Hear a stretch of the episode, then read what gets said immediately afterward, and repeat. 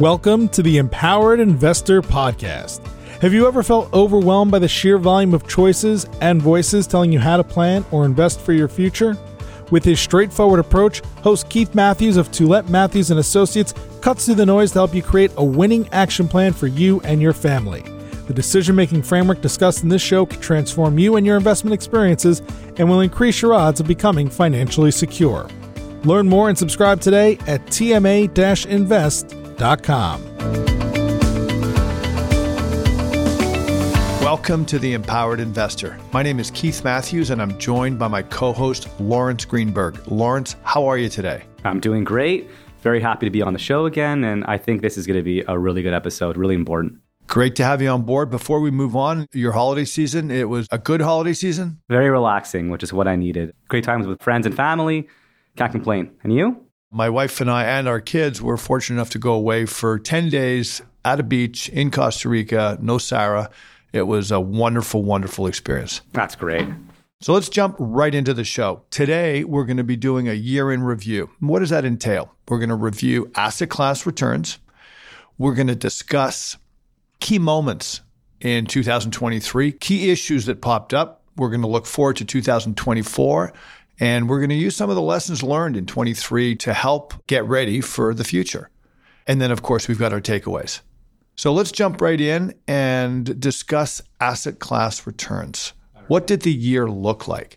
I will start off by saying this was a particularly strong year. I mean, I think we could take a step back and look and very robust returns across the board. I'm looking at the asset class returns. So we have Canadian bonds at 6.7%, the S&P TSX Composite, so that's the Canadian stocks, up 12%, the S&P 500 up 24%, and the MSCI EAFE, so that's international developed and emerging markets, up 13%. So really, we're in the double digits, we're in teens, and 24% for the U.S. stock market. Those are really, really strong numbers. Yeah, absolutely. I mean, this is one of the years where all asset classes were positive, which is a bit unique in and of itself. Mm-hmm. Of course, you're rounding. So in all those markets, S&P was 23.59, but the point is valid in that stocks had a very robust year.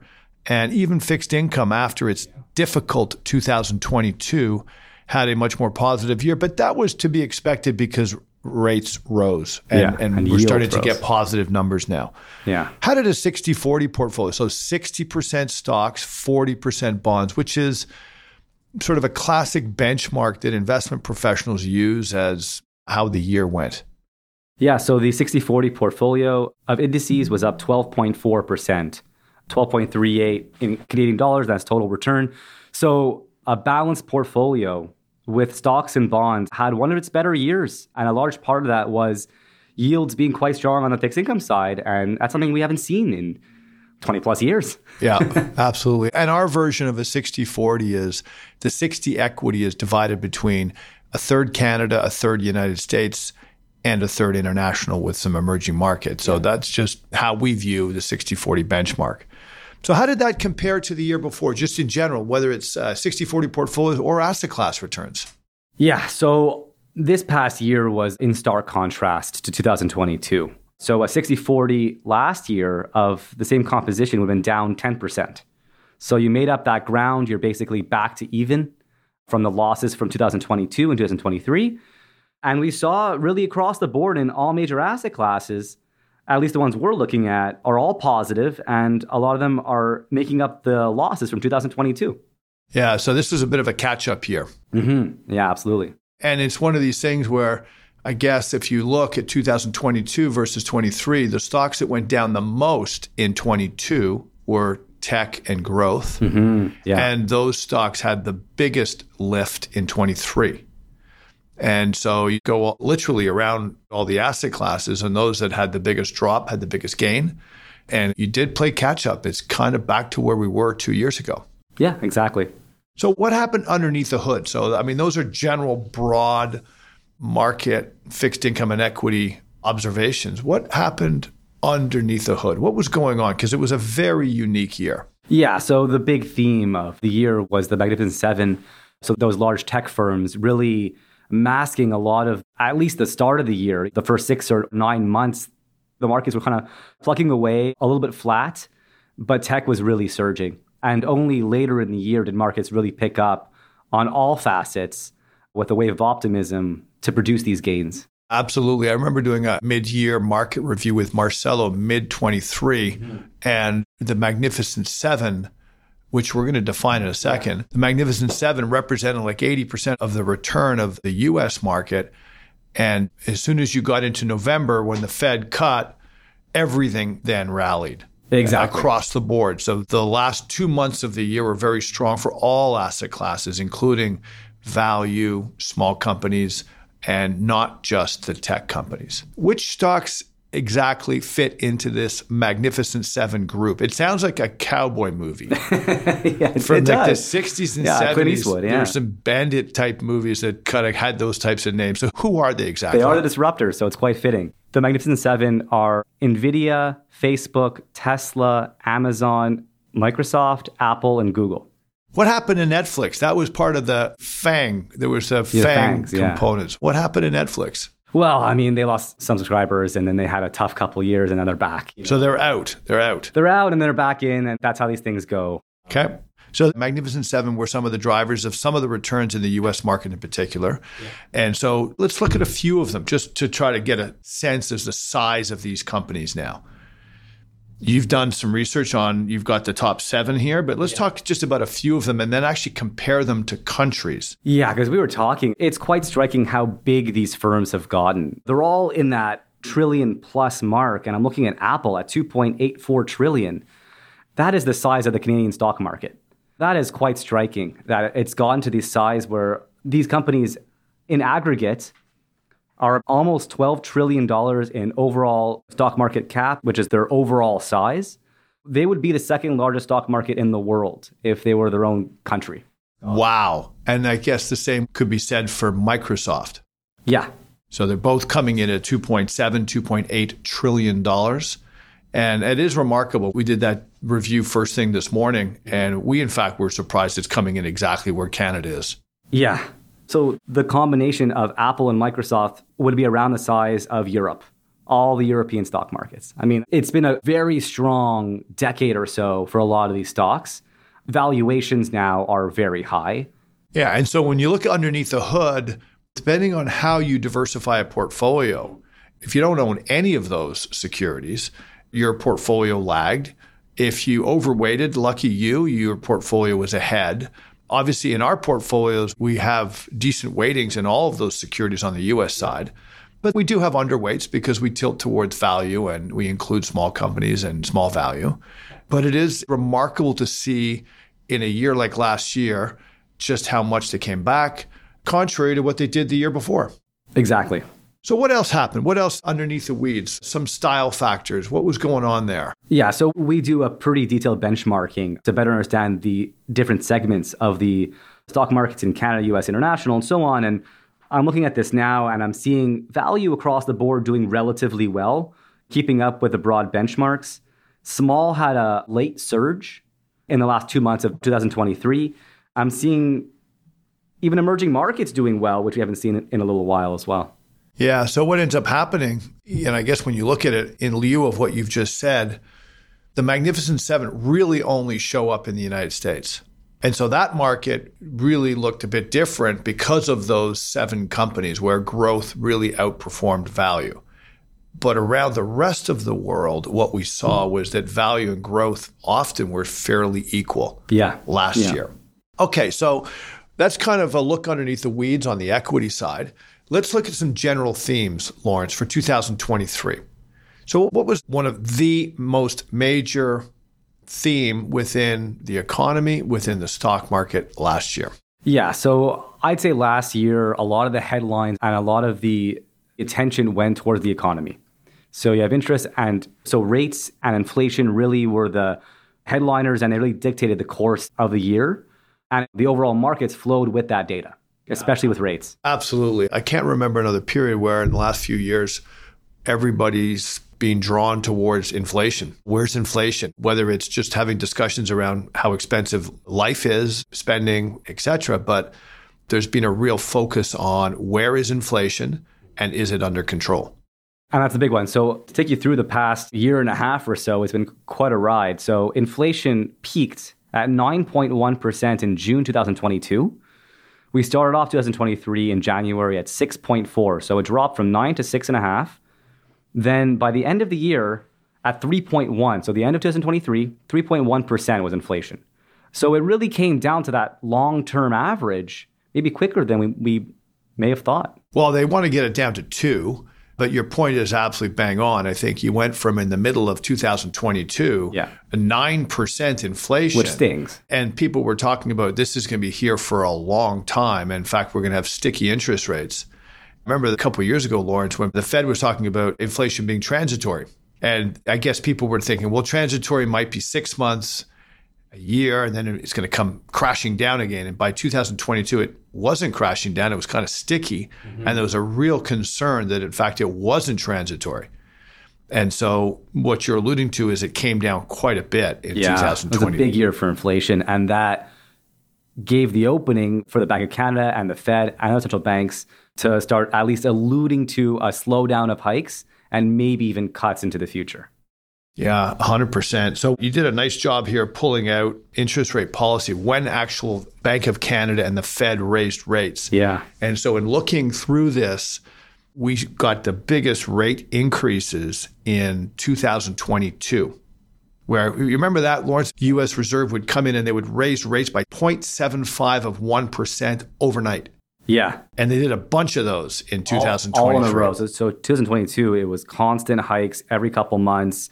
Only 3 hikes in 2023, and now it's been kind of this quiet, hesitant, we're waiting to see what happens next. But the consensus really in the overall market and what markets seem to be pricing in is that maybe the hikes are finished, which is, I guess, the language that the central banks are using, and potentially even cuts at some point in the future. Yeah.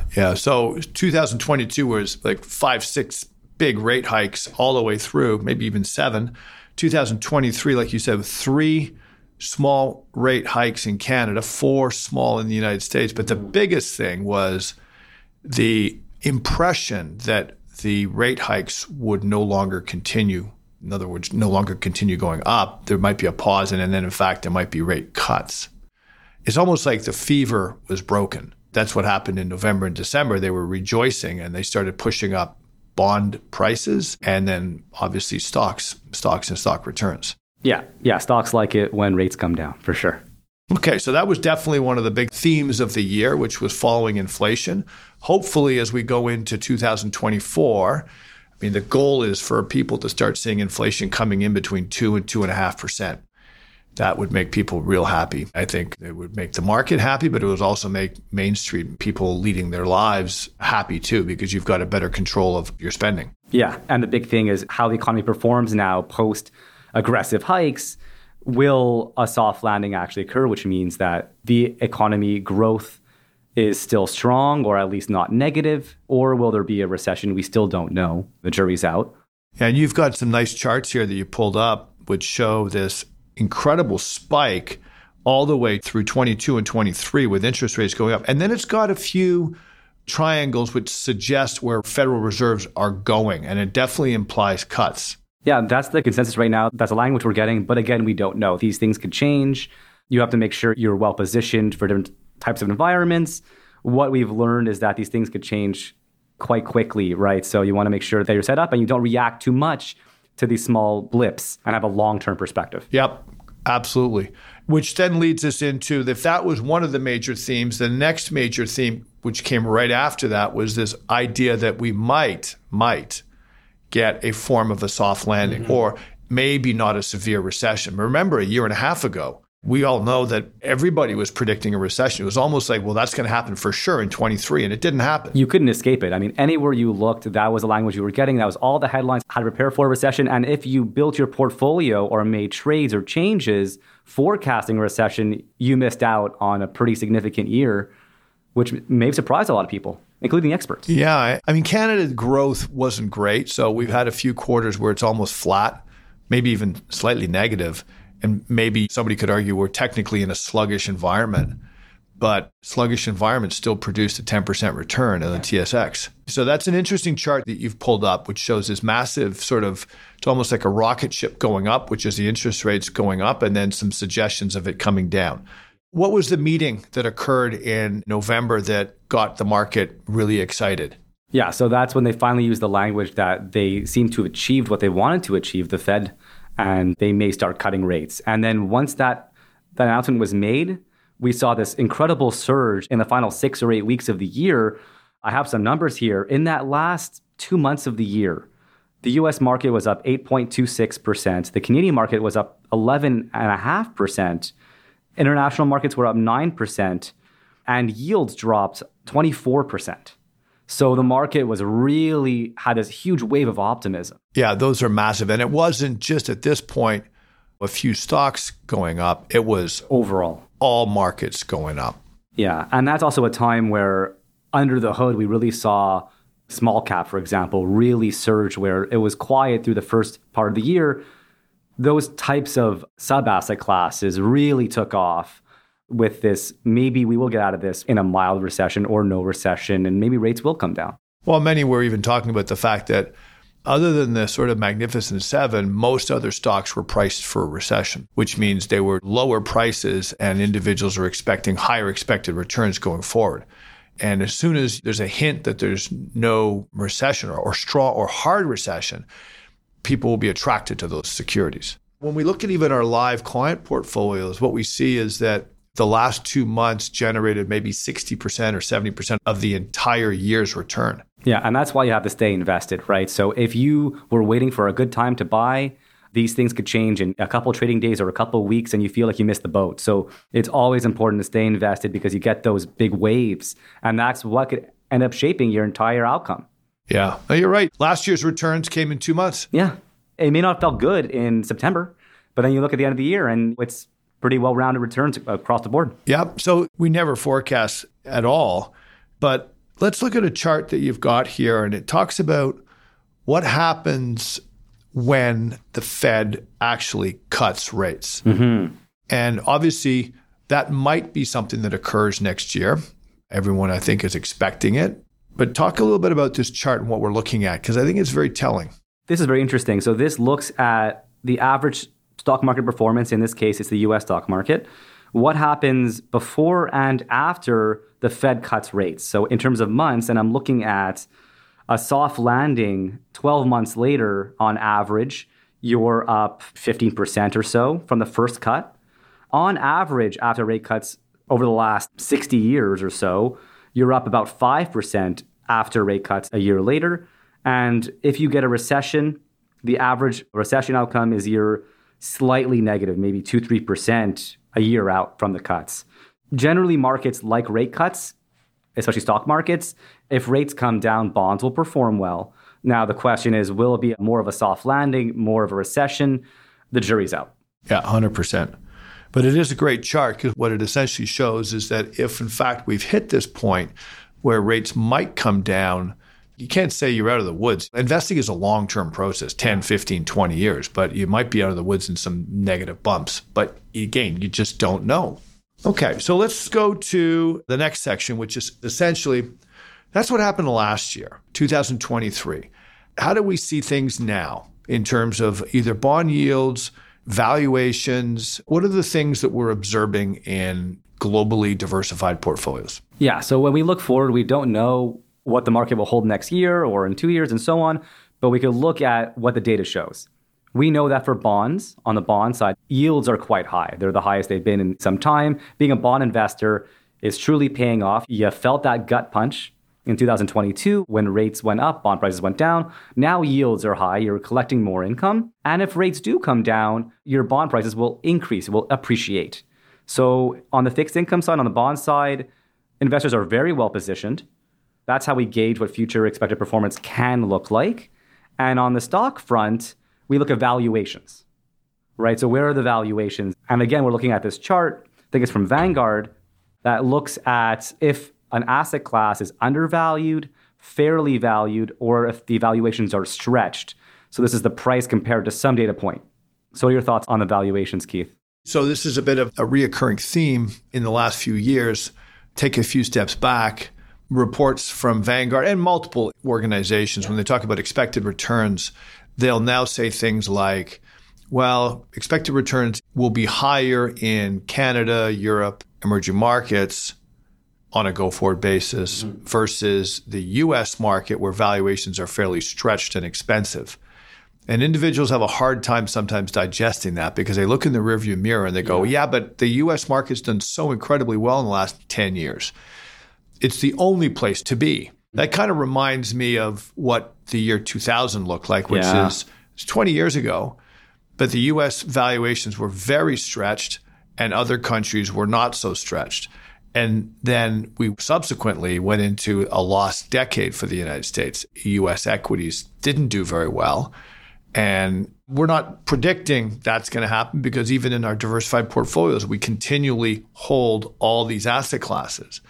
But the Vanguard report does allude to lower returns U.S., higher Canada, higher developed markets, higher emerging market.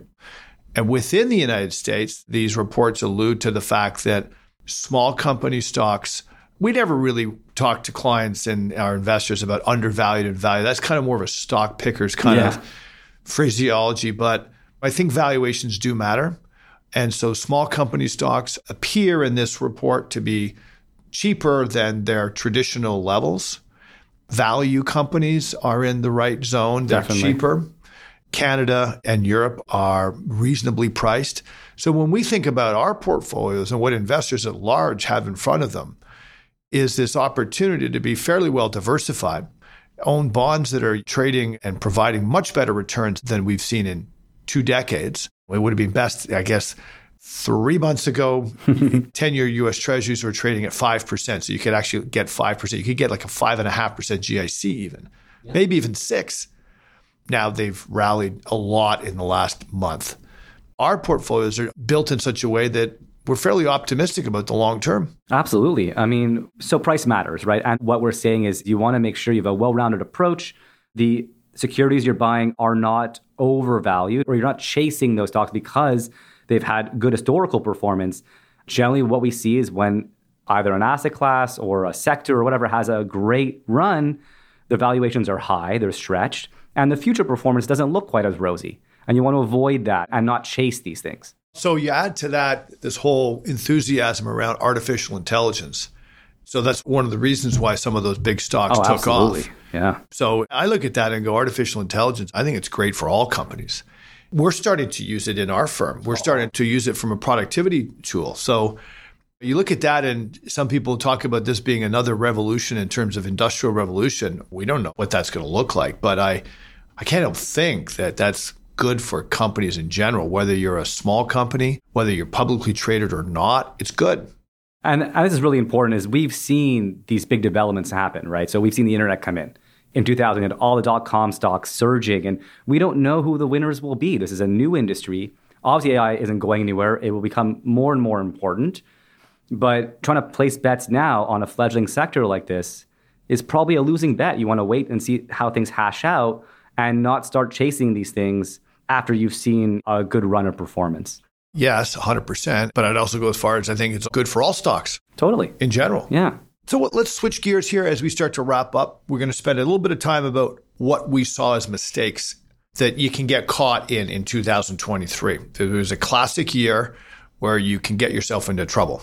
I mean, now in my couple years of experience, I've been in the investment industry for 7-8 years now. What I've learned is that one of the biggest things you could do in investing to make sure you have a good outcome is to avoid errors, to avoid mistakes and pitfalls. It could be chasing, it could be making big changes based on predictions or whatever, but this year was no different. We were talking at lunch, Keith, you and I, about electric vehicles and the surge they had, and they're all the rage. And you were saying that, I mean, a lot of them are near bankruptcy. They're not going anywhere. We have embraced the EV revolution, but is it a sound investment thesis? The jury was out. Tesla stock did very well. Yeah. And then you've got a whole series of securities, whether it's car companies, battery companies that struggled last year. And if you chased into that bucket, you got yourself into trouble because a lot of them are down 95%. Yeah. And they're some fairly sizable names. So chasing is something that will get you into trouble. And we've seen this almost every year. And that was a big year for it last year. Yeah. But it's even chasing conservative things. Yeah. Like, remember 5 months ago, there was a lot of chatter around, well, if you put your money in money market, you can get a 5% HISA return. And we had conversations with clients talking about, it's okay to have some of that in a portfolio, but you don't want to be switching too much in because long-term, their expected returns are not as high as other types of securities. Absolutely. I mean, this was a year where we had tons of client questions on, should I sell X and buy GICs or HISA, such high interest savings accounts, because the interest rate is now attractive where it hasn't been in the past 2 decades. But if you did that, if you made those types of changes, your opportunity cost, you lost out on bonds and stocks that outperformed and that did better. And making these predictions on assuming that rates will stay high and then you could, I guess, renew your GIC at the same rate. Those are all risks you have when you buy GICs. And sure, for short-term investments, if you want to buy a home in a year or a cottage or a boat or whatever, that's great. But as a long-term investment thesis, there are still risks. And this is one of them, is you miss the boat. Yep, for sure. So we're going to move into takeaways because it's going to piggyback off what you were just saying a second ago. What are, I guess, the 4 main takeaways that we have for our listeners based on what we saw last year?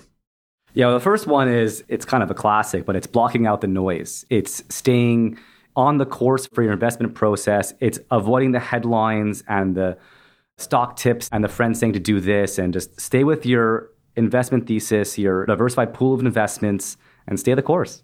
Yep, for sure. Absolutely. I mean, it's a lot of our classic ones that are built into our investment philosophy, but it's so telling that the last few years have really provided ammunition to support this idea. The other big one, I think, is that we all learned that trying to build a portfolio, trying to move money within a portfolio based on predictions, based on what you think will happen in the next 12 months, it's a fool's game. And you cannot do it consistently. And you might win once, you might win twice. But if you're a 30-year investor or a 20-year investor or longer, really hard to do this consistently. It's nearly impossible. I mean, we've seen the data. Investing in things like stocks, there's so many bumps in the road. There's so much randomness that's built into it. So your best course of action is to build a portfolio that makes sense for you and to stick to it. So stay away from predictions for sure. And the third one would be back to our famous, I mean, this for us is classic, but you got to make sure you have an investment philosophy. If you don't currently have an investment philosophy, do whatever you can to research it. You've got to have a process, a way of thinking. And there are winning strategies that you can adopt and continue. So adopt that, stay with it, focus in on it. And lastly, what's the top takeaway? To avoid mistakes, which is a big one as well. You have to avoid those big mistakes that will derail your investment outcome. So making changes based on predictions, there's all types of errors that you can make as an investor. So kind of less is more, right? Yeah, it's an interesting concept because most people, when they think about wanting to win, they're thinking of what can I do? What bold action can I take to win?